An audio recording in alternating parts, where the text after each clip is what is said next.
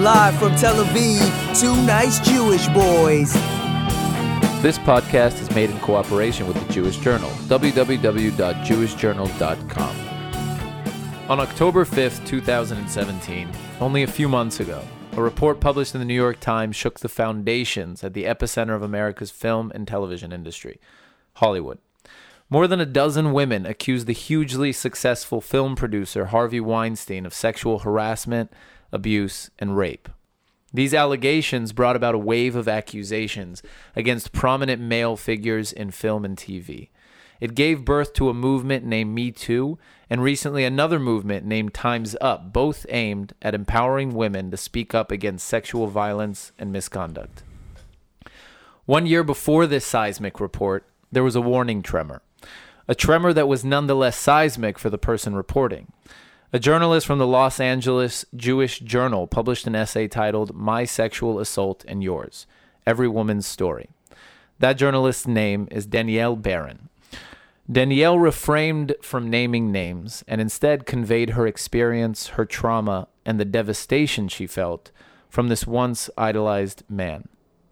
Soon it became clear that this man was the prominent Israeli journalist Ari Shavit. Shavit apologized begrudgingly and stepped down from the public stage. Israel's media world was shaken to its roots. Danielle Berrin joins us today to talk about her story, the Me Too campaign, and how, after the ashes settle, we might be able to build a better future. Two Nice Jewish Boys is produced by us on our free time. If you feel like helping us out and donating, go to 2njb.com slash donate. Any donation is much appreciated. How are you, Danielle? I'm fantastic. I'm in Tel Aviv. Thanks for having me. This is so exciting to finally meet you both face to face. Thank Thanks you for for joining us. So, how's it in Tel Aviv?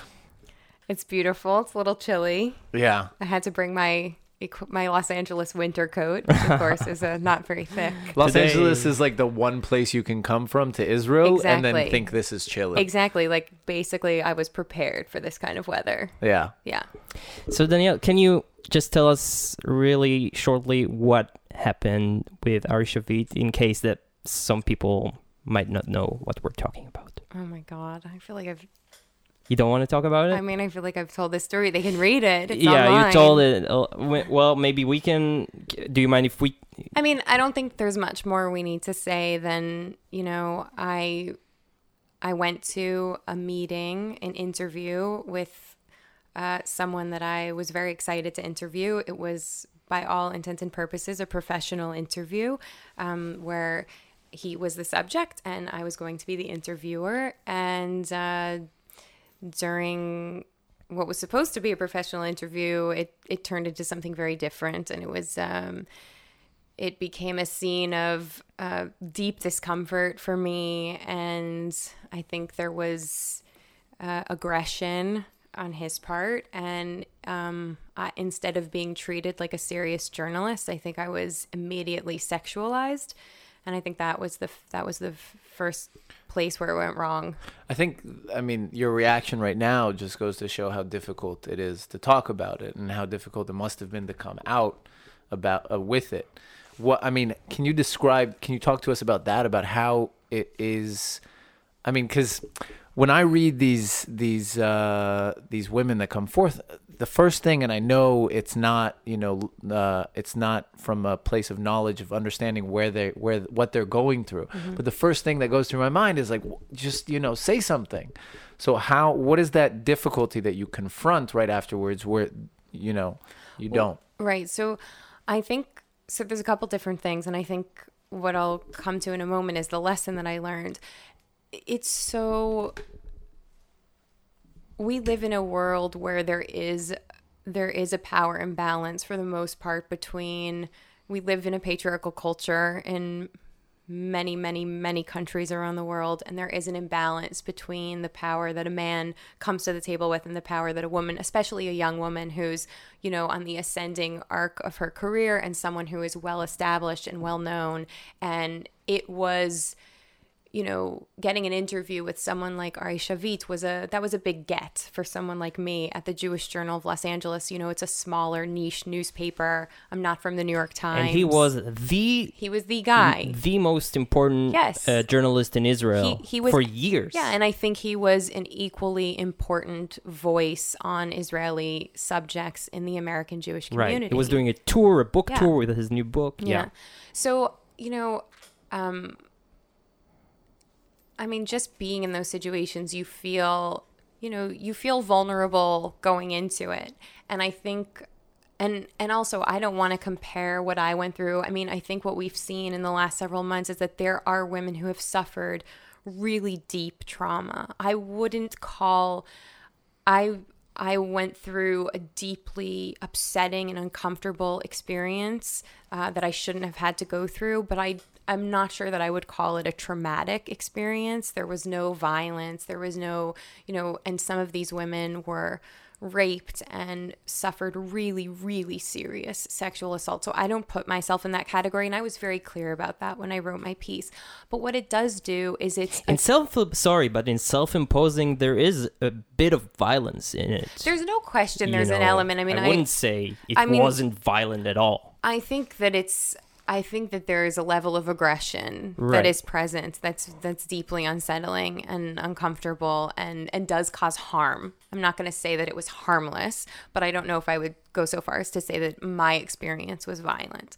Um, but you know, going back to what you asked, I think the difference that this quote unquote reckoning has made in the lives of women like me is that if I were to find myself in that same situation again tomorrow night, I remember that my first act when I arrived for the interview is I sat down, we said hello, and I put my recorder out on the table at the get go. Mm-hmm. And that was when he said, Oh, not yet. I want to get to know you first. And I think that was the moment where I should have said, and where I would say now, Look, I'm here to do an interview, and we're either going to do this and we're going to do it now, and we're going to do it like this, or I'm out the door. So I don't want to, and that's not an act of self blame, but I think that was one of those moments where if I had felt more empowered and less, um, less needful of what he was offering me, which was the big interview, then it would have been a different situation. And I think that those are the choice. And it's look, it's not a nice choice. You don't want to have to make the choice between something that's going to be beneficial to your newspaper, beneficial to your career, something that you're going to enjoy writing about, something that's mm-hmm. meaningful to you. I mean, this was the sub I mean, this and by the way, like let's not forget the subject was Israel itself. Mm-hmm. So there's nothing bigger for a Jewish journalist to sit down and discuss with another person than the content of Yeah. his book.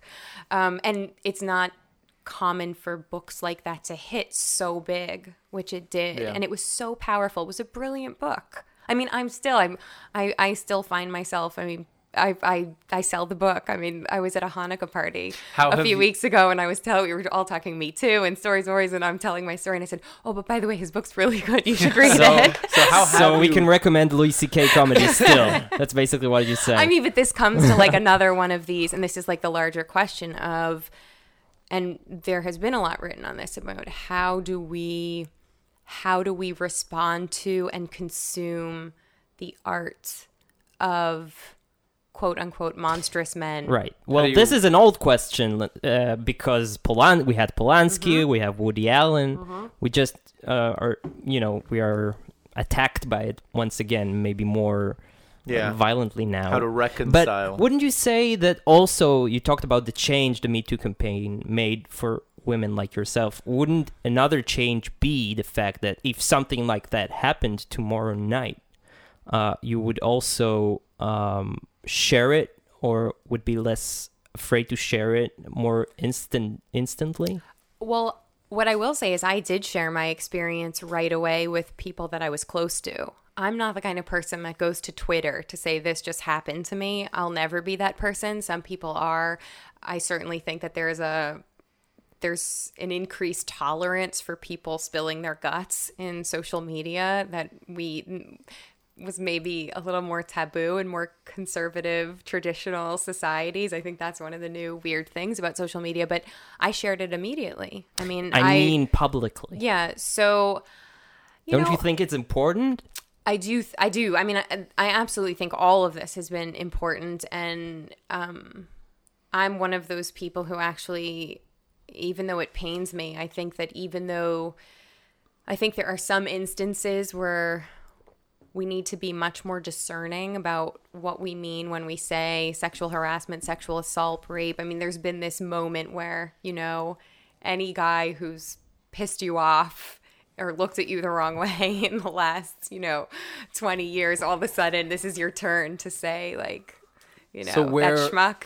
But um but no, I think we have to be really careful about that. But I I also think that it's so important that we have this moment to just put it out there and voice what's been enraging us for so long that we've had to tolerate it and swallow it and live with it and deal with it.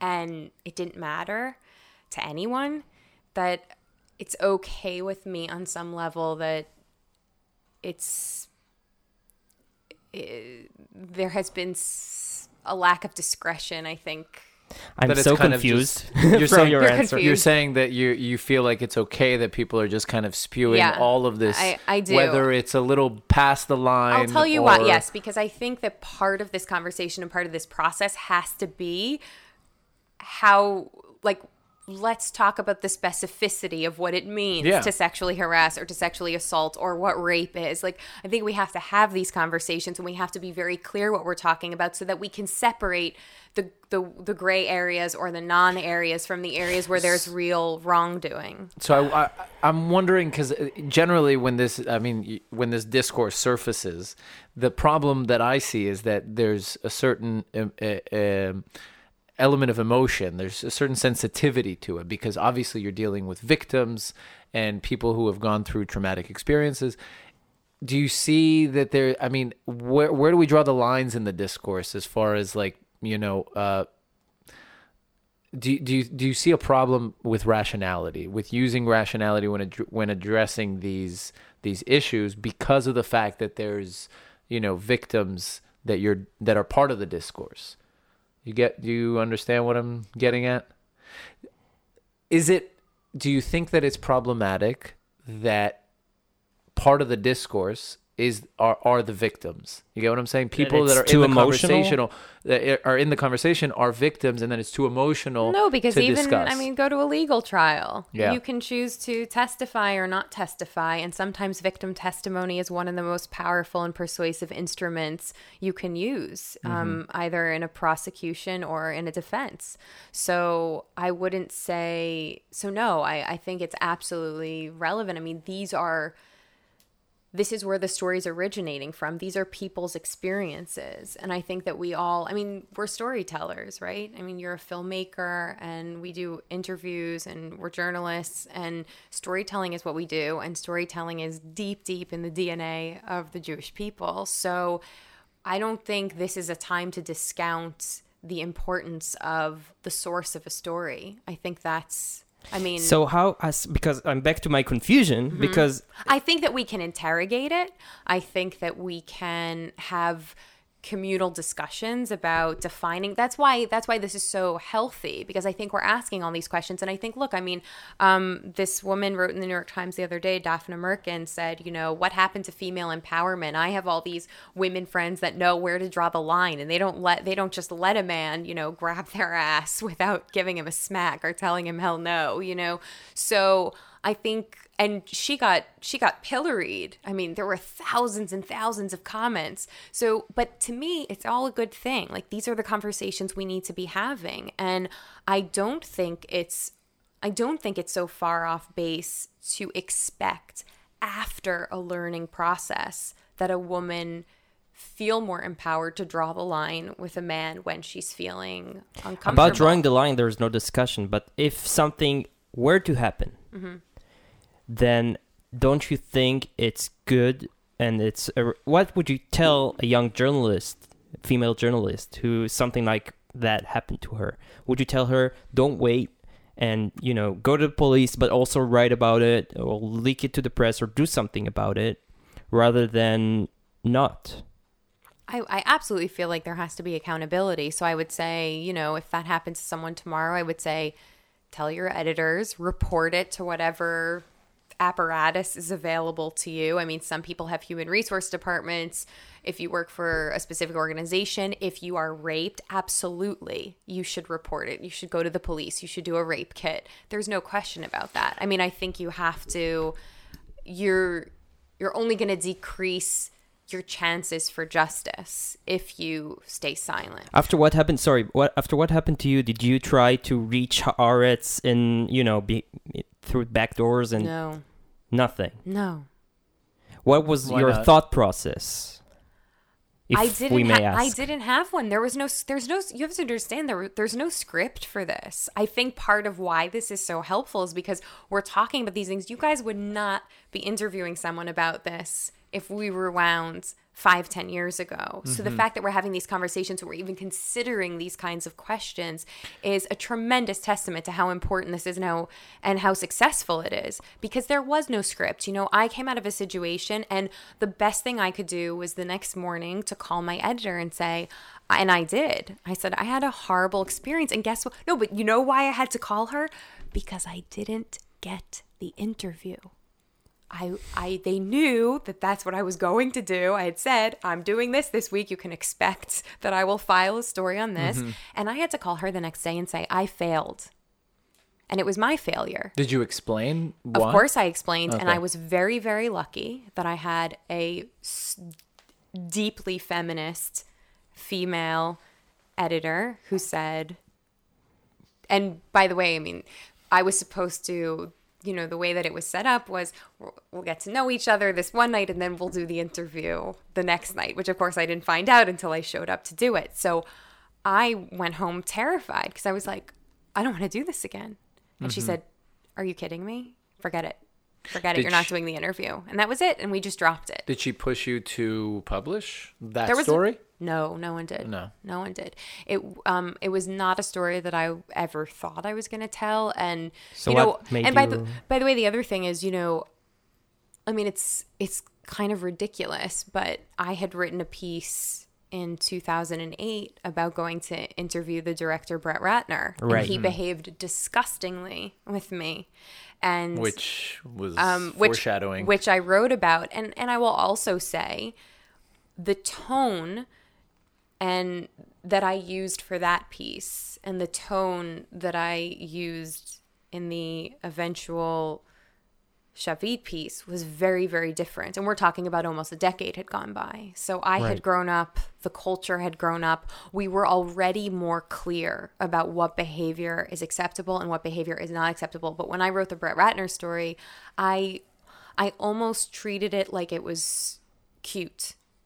But I wrote that there were very uncomfortable, ugly things going on. I mean, it's all Was in that the piece. story online? Oh yeah, Yeah, yeah, yeah. yeah. So, I, any- I want to go back to the and, and ask about the discourse and what what your thoughts are on. I, I'm wondering if you see if there's because you were talking about how you feel like it's okay that people are uh, you know crossing the line sometimes, uh, even though the line is gray, but crossing the lines and saying you know things that maybe aren't necessarily sexual harassment or whatever because that's part of the discourse. I think when you're having such a public purging, Yeah. it's it's inevitable that there's going to be some kind of collateral course, damage. Of course, but I'm wondering how important you think it is to keep uh, some kind of tone to the discourse, or if you think that you know it's just it's free shooting, and I, I'm not I'm not saying either is right. I'm wondering what you think. If it's just kind of uh, you know. Um, free for all and and everybody can and that's part of the the evolution or the part of the process um, or if we need to draw lines I think we are starting to draw lines. I think that like the piece Daphne Merkin wrote last week was not a piece you would have seen published in October.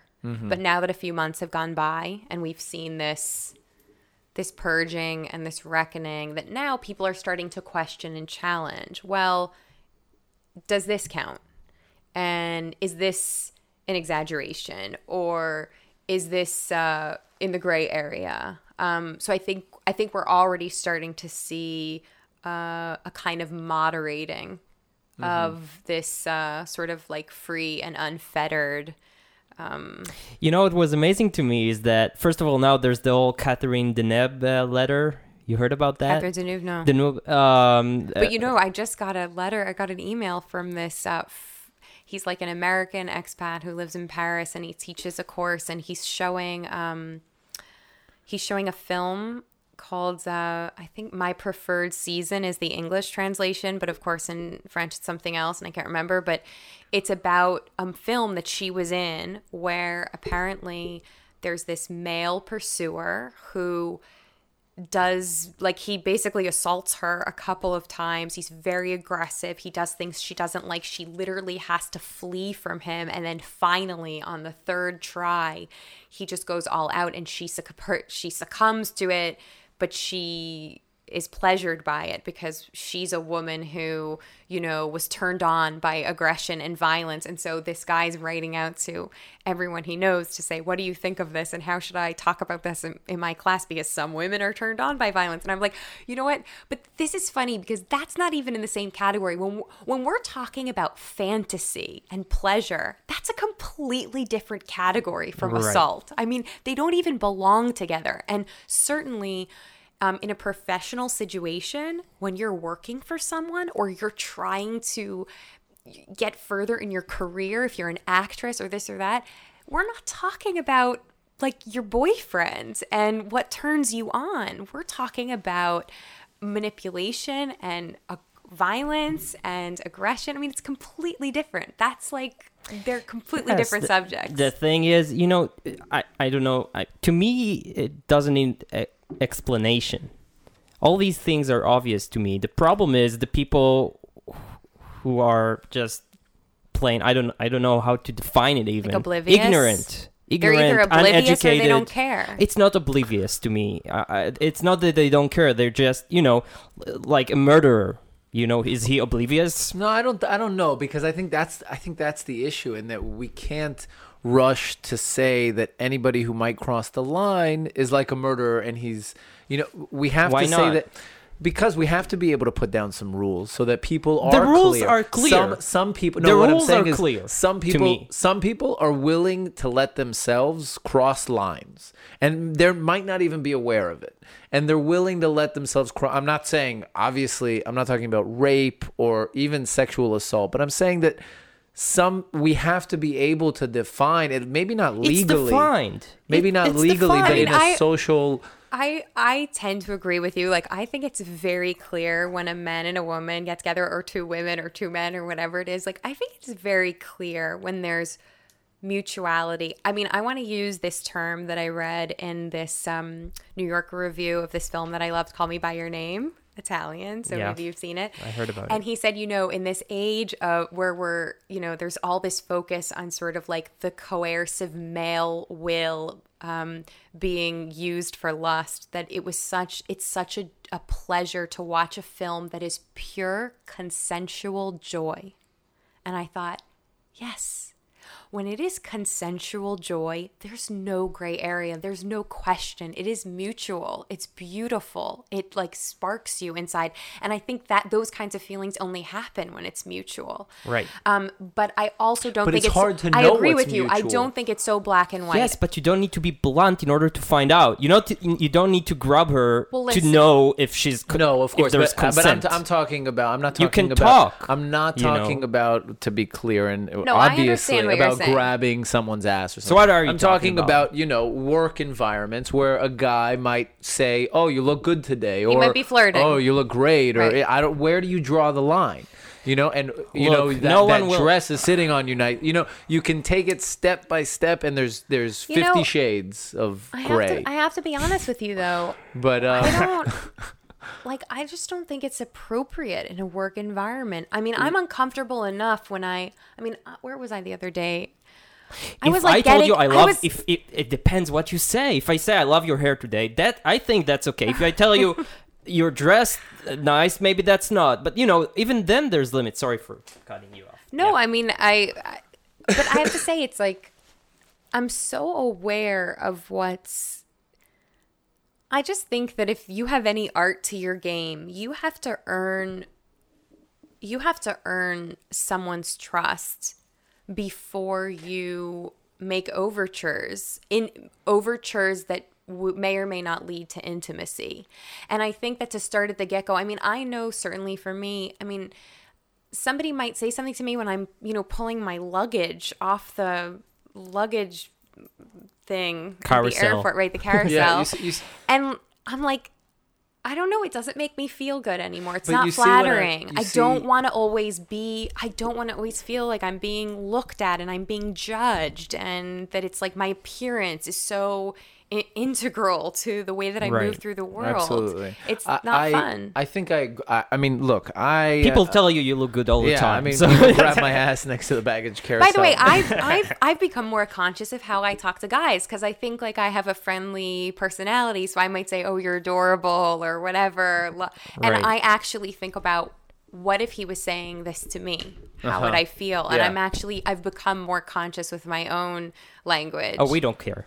well, you guys I are both think- super hot, not adorable. Ah. anyway, I, I'm I- adorable too. What I, what I think is is Going to the- you you made a good point because I immediately went to the workplace and I think that that that that's also kind of in the black and white area when you're talking about gray areas okay I think it is universally acceptable to approach a woman and say you know I don't know you know uh, I don't know how to translate this to English but uh la to start up with To hit on her. to hit on. Verbally. I can't believe I've lost my English. But just to hit on her Verbally. in, in a in a bar or in a club, yeah, verbally. Okay. But those same things that you might say in that context are not okay in a in in the workplace. Well, hold on. Are they okay in the baggage carousel? Are they okay in a public park? Are you get what I'm saying? There's there's work and then there's the club, but there's a thousand places in between, and we have to start asking ourselves what is okay and what's not. I think you can say something once, maybe twice. And can also ask someone You if can it's- ask, and if you're not getting anything on the receiving end of that, Yeah. then it's time to let it go. Right. part of the problem is people don't hear no, and Yeah. they don't they don't have a sense of I'm not interested. Mm-hmm. Sometimes women don't want to like. I think a lot. mm, Hopefully, part of this whole discourse is going to change that. But I think a lot of women feel a bit timid to just say heck no and so Mm-hmm. they they try to be polite they try to be nice they don't want Right. to hurt someone's feelings they don't Yeah. want to so they're delicate about it and maybe the man does but i want to go back to what you said earlier about like this idea of you know when do you know what's appropriate and what's not appropriate and i just think i mean i don't know i it's it's very tricky I wanted to say about Catherine Deneuve. Yeah, how do you yeah, pronounce so- her name? Deneuve. So Deneuve, uh, that uh, they wrote a le- she wrote a letter, wrote a letter. Uh, with like 100 uh, famous people in France, and uh, it was published in Le Monde, which is the most important Mm-hmm. display p- paper, where they say that they're against the Me Too movement. Mm-hmm. And they oppose it, and they say that basically they want to be hit on uh, without the men have to think about, uh, you know, etc., etc. Yeah. They're against it. And it was- reminded me that now when I was in Italy, the people on the radio and people don't talk about it. You know, it remained a conversation um, in in America, like in English speaking countries. In Europe, it's a little different. And in, in Italy, in the radio, there were two hosts and a and a female host, and they were talking about the old Me Too thing, and they were saying like things that to me sounded horrible. Like the guy said, you know, I'm I'm really for the Me Too campaign, but all these women who come now, they they failed at their careers. If she failed at her career and now she's going to complain about someone, it makes me think maybe she wants to become famous. And so all the women who have who are failures who come up, I suspect them. That's what he said Oh in the my radio. God. so, so and the women and everyone agreed, including the room, the woman. And I would I, I would bet that many Italians would concur with this statement. Well, so uh, Asia what I'm saying, Argento i- got she was Sorry? I mean Asia Argento who was one of the ones who came out against Harvey Weinstein. She was one of the original people and claimed that he had raped her and um she was lambasted in Italy. I mean, they did not take well to her. So I think you're also talking about cultural differences. Yeah, well, they have Berlusconi and that whole thing. Yeah, to- Yeah. and it's disgusting. I but it's not only Italy; it's it's all also France, and so it's uh, what I'm saying is that this whole discussion is also. but, but I want to. I actually, because that is preposterous to say that anybody who failed in their career is. But I do want to go back to because there was also this viral video here in Israel of this uh, Argentinian uh, girl who was talking about how. Uh, who was also talking against the whole Me Too movement, and she was saying that uh, not it wasn't the Me Too movement because I think it was before the Me Too movement, but she was saying this whole thing where women come and claim and uh, with these allegations and accusations, and she was saying, you know, it's stopping men from being real men, like whistling at me on the on the. it? But why is it? Yeah. Why is it that we associate like aggressive behaviors? Uh-huh. Why does it have to be that manliness and manhood has to be associated with violence and aggression? Why? It's a matter of Why is culture it- and education. Exactly. That's why is exactly it? I mean, what to me.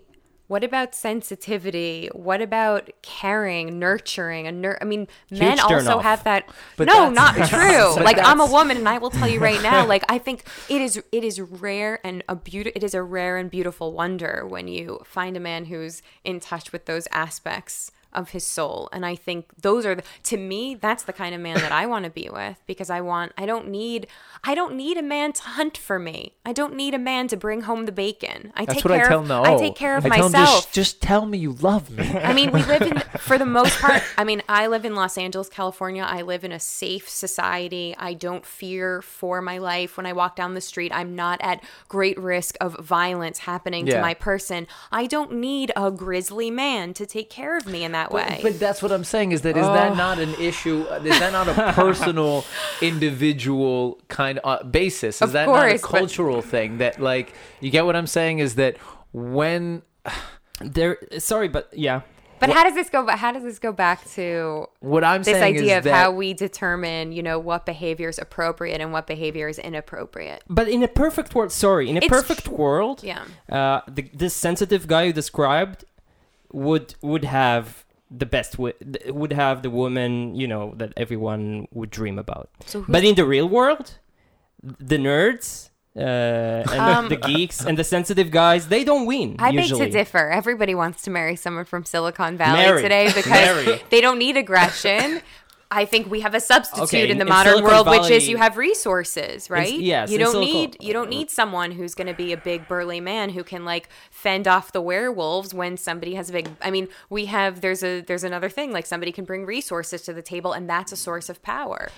I don't know. Life, li- how I perceive life is that those who I don't, I of course I don't, um, you know, I don't think that you need to be aggressive and and whistle. the- but the, you know what I'm saying? yeah no I, what I'm saying is that okay let's By the way, take- let's whistling take- is like no, not so aggressive. no but let's say Whistling is okay. let's say let's say a guy sitting on the side of the street and, and whistles and says nice ass Right. okay that's i mean we, we would we would all agree is uh not not a physically aggressive but is cr- kind of crossing the line now what i'm what i guess what i'm asking is there are women out there Mm-hmm. you know like the the girl in this viral video who would say i like that now, are we saying it's kind of the whole burqa discussion? Is like, are we saying Why would a- they're so uh, subje- uh, subjugated by this system that they can't say what's good for them, or or can we say some people like this and some people don't? Well, I would say unless you're making a living that depends on your appearance, it's probably a little bit sad that if you the way that you derive your sense of self-worth and your self-esteem is from someone commenting on your appearance. Mm-hmm. That's yes, that is part of a, a systematic sort of indoctrination of women to think that their only value is a, about how desirable they can be. That's mm-hmm. what it's about. Now, if you're in a profession where your desirability you know earns you a paycheck. And this is a whole we're going into a whole other problematics then we have to talk about prostitution and trafficking and all kinds Yeah. of things. But okay if you're if you're a model if you're an actress yes i mean you it's important that your physical appearance is the way that it needs to be in order for you to be successful and you're going to get a lot of feedback about that. But if you're just some random person and the way and you like it because that's what makes you feel good about yourself then i would say you haven't developed your selfhood But enough. that's that's what I'm saying is that I uh, first of all disclaimer I have never and I, and I will and I will never and that's not the type of person I am. But I'm saying what I think is that it's it's kind of it's problematic to say you know you don't know what's good for you. You get what I'm saying? That like you you. But I think a can't- lot of I think a lot of people don't know. I think what I wanted to say before about going to like the black and that it's not so black and white, you know, or you don't know if you're a man and you're aggressing upon someone. I think there are some men who need to learn, who need to be taught about what behavior is appropriate, who may actually be oblivious. Um, I mean, Shavit, for example, used the word blind. You know, he said he had been blind. So let's give him the benefit of the doubt and say that he was functioning in a certain way and he was unaware of the impact he was having on others. Which I don't Fine. buy, but, but you don't okay. have to buy it, but let's give him the benefit of the doubt for the sake of this conversation. Then there's this reckoning, right? This whole thing comes out. He has to do his heshbon hanefesh. He realizes, oi, I've st- I've done my, you know, oi, I, I screwed up, and let me have my soul searching and do what I need to do, and then realizes, you know what, I beh I've done self examination and I behaved badly, and I won't do it again. Okay. Right. Now, on the other hand, you have another figure who I think what you were talking about is that I think there are some men who might feign obliviousness, but who actually get off on aggression and they like when women are, it turns them on when a woman is afraid, when they see fear in her eyes, when she is vulnerable, when I mm-hmm. think that is actually. That's something that gets them going. That's okay. That's that's like you So know, that's it's why saying- psychological issue. but that's why a I'm saying- problem. It almost sounds but from your account of that that Shavit, because you described the scenario where you rejected him a few times, and then you, Wait, I and- think you phrased it that the hu- that you'll you'll spare us the details, but that he wasn't deterred. Meaning, and at that point, I was like, okay, this seems like a guy who not only, I mean, it seems like you made the message clear, but he chose to. To, to, to Pursue. go- I pursue anyway. I certainly wasn't. Um, I wasn't watering the plant, so to speak. But what I didn't do, and what I said at the beginning of this conversation was the minute, the minute the interview was turned into let's get to know one another, that's when I should have said I'm out of here. Like we're either doing it this way or we're not doing it at all. Mm-hmm. And I think because of who he was, because it was in blah blah blah for all the reasons we discussed, ah, I sort of like I tried to be polite. I tried to like let it roll. That and that's not the first time, you know. You, that's what we have been conditioned to do in a lot of these circumstances. I hope one of the things that comes out of the Me Too movement is that we start to change that behavior. A question from Hila, one of our uh, listeners. She asks about, uh, first of all, she says respect for you, Danielle. Thank and you. then she asks what you meant by the tweet that I will read now.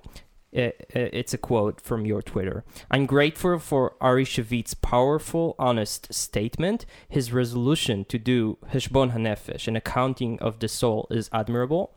And that's the end of the quote. And he last says, What's there to appreciate in someone who apologized because he had to? He obviously did, did, did that just because he was caught.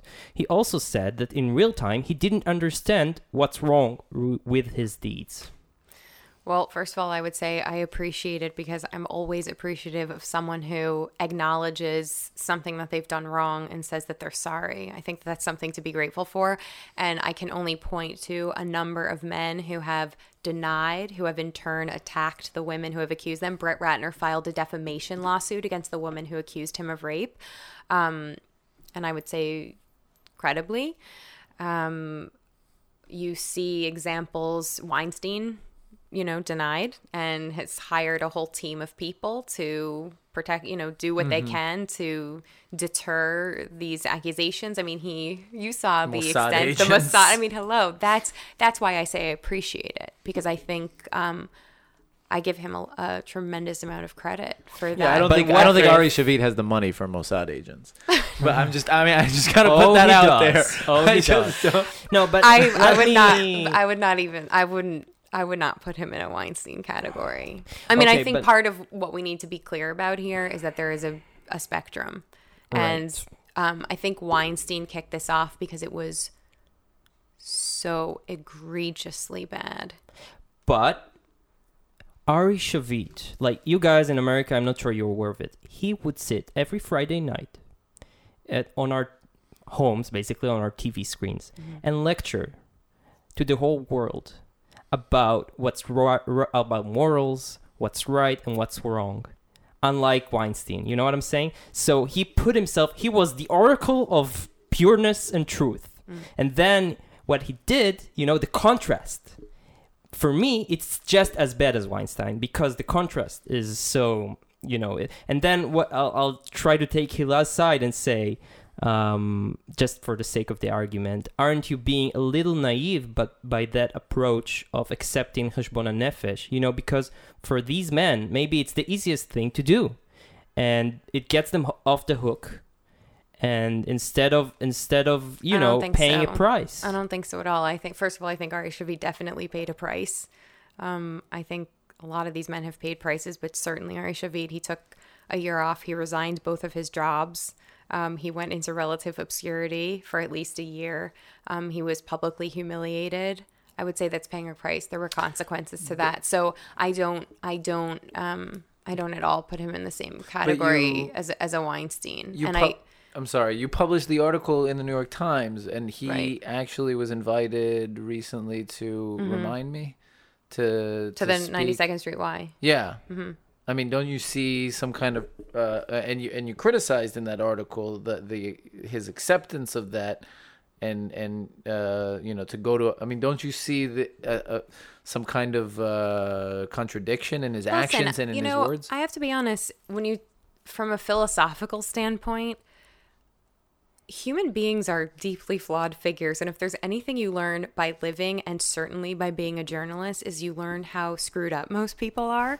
So it's the same Also, thing. Tinder, we? It's the same thing. So you say you saw you saw him on TV and he was moralizing and he was talking about you know um, the future of Israel and truth and justice and these sort of higher ideals, but it's the same reason that we have such a hard time condemning the Woody Allens and the Roman Polanskis because they put out this beautiful, soul nourishing art that we love, that moves us. So, how do you separate from the the art and and the monstrous man, right? And I think that's that's our challenge like uh, as a society and as individuals how we want to how we want to deal with that, how we want to engage in that problem. I don't think we need to just look at art. I mean, you can look at It's Martin a- Luther King yeah. Jr. cheated on his wife systematically. the president of the United States. No, but but Martin Luther King Jr., who is like who I mean- brought about one of the biggest changes in American history, who kind of made America like reckon with. philanderer.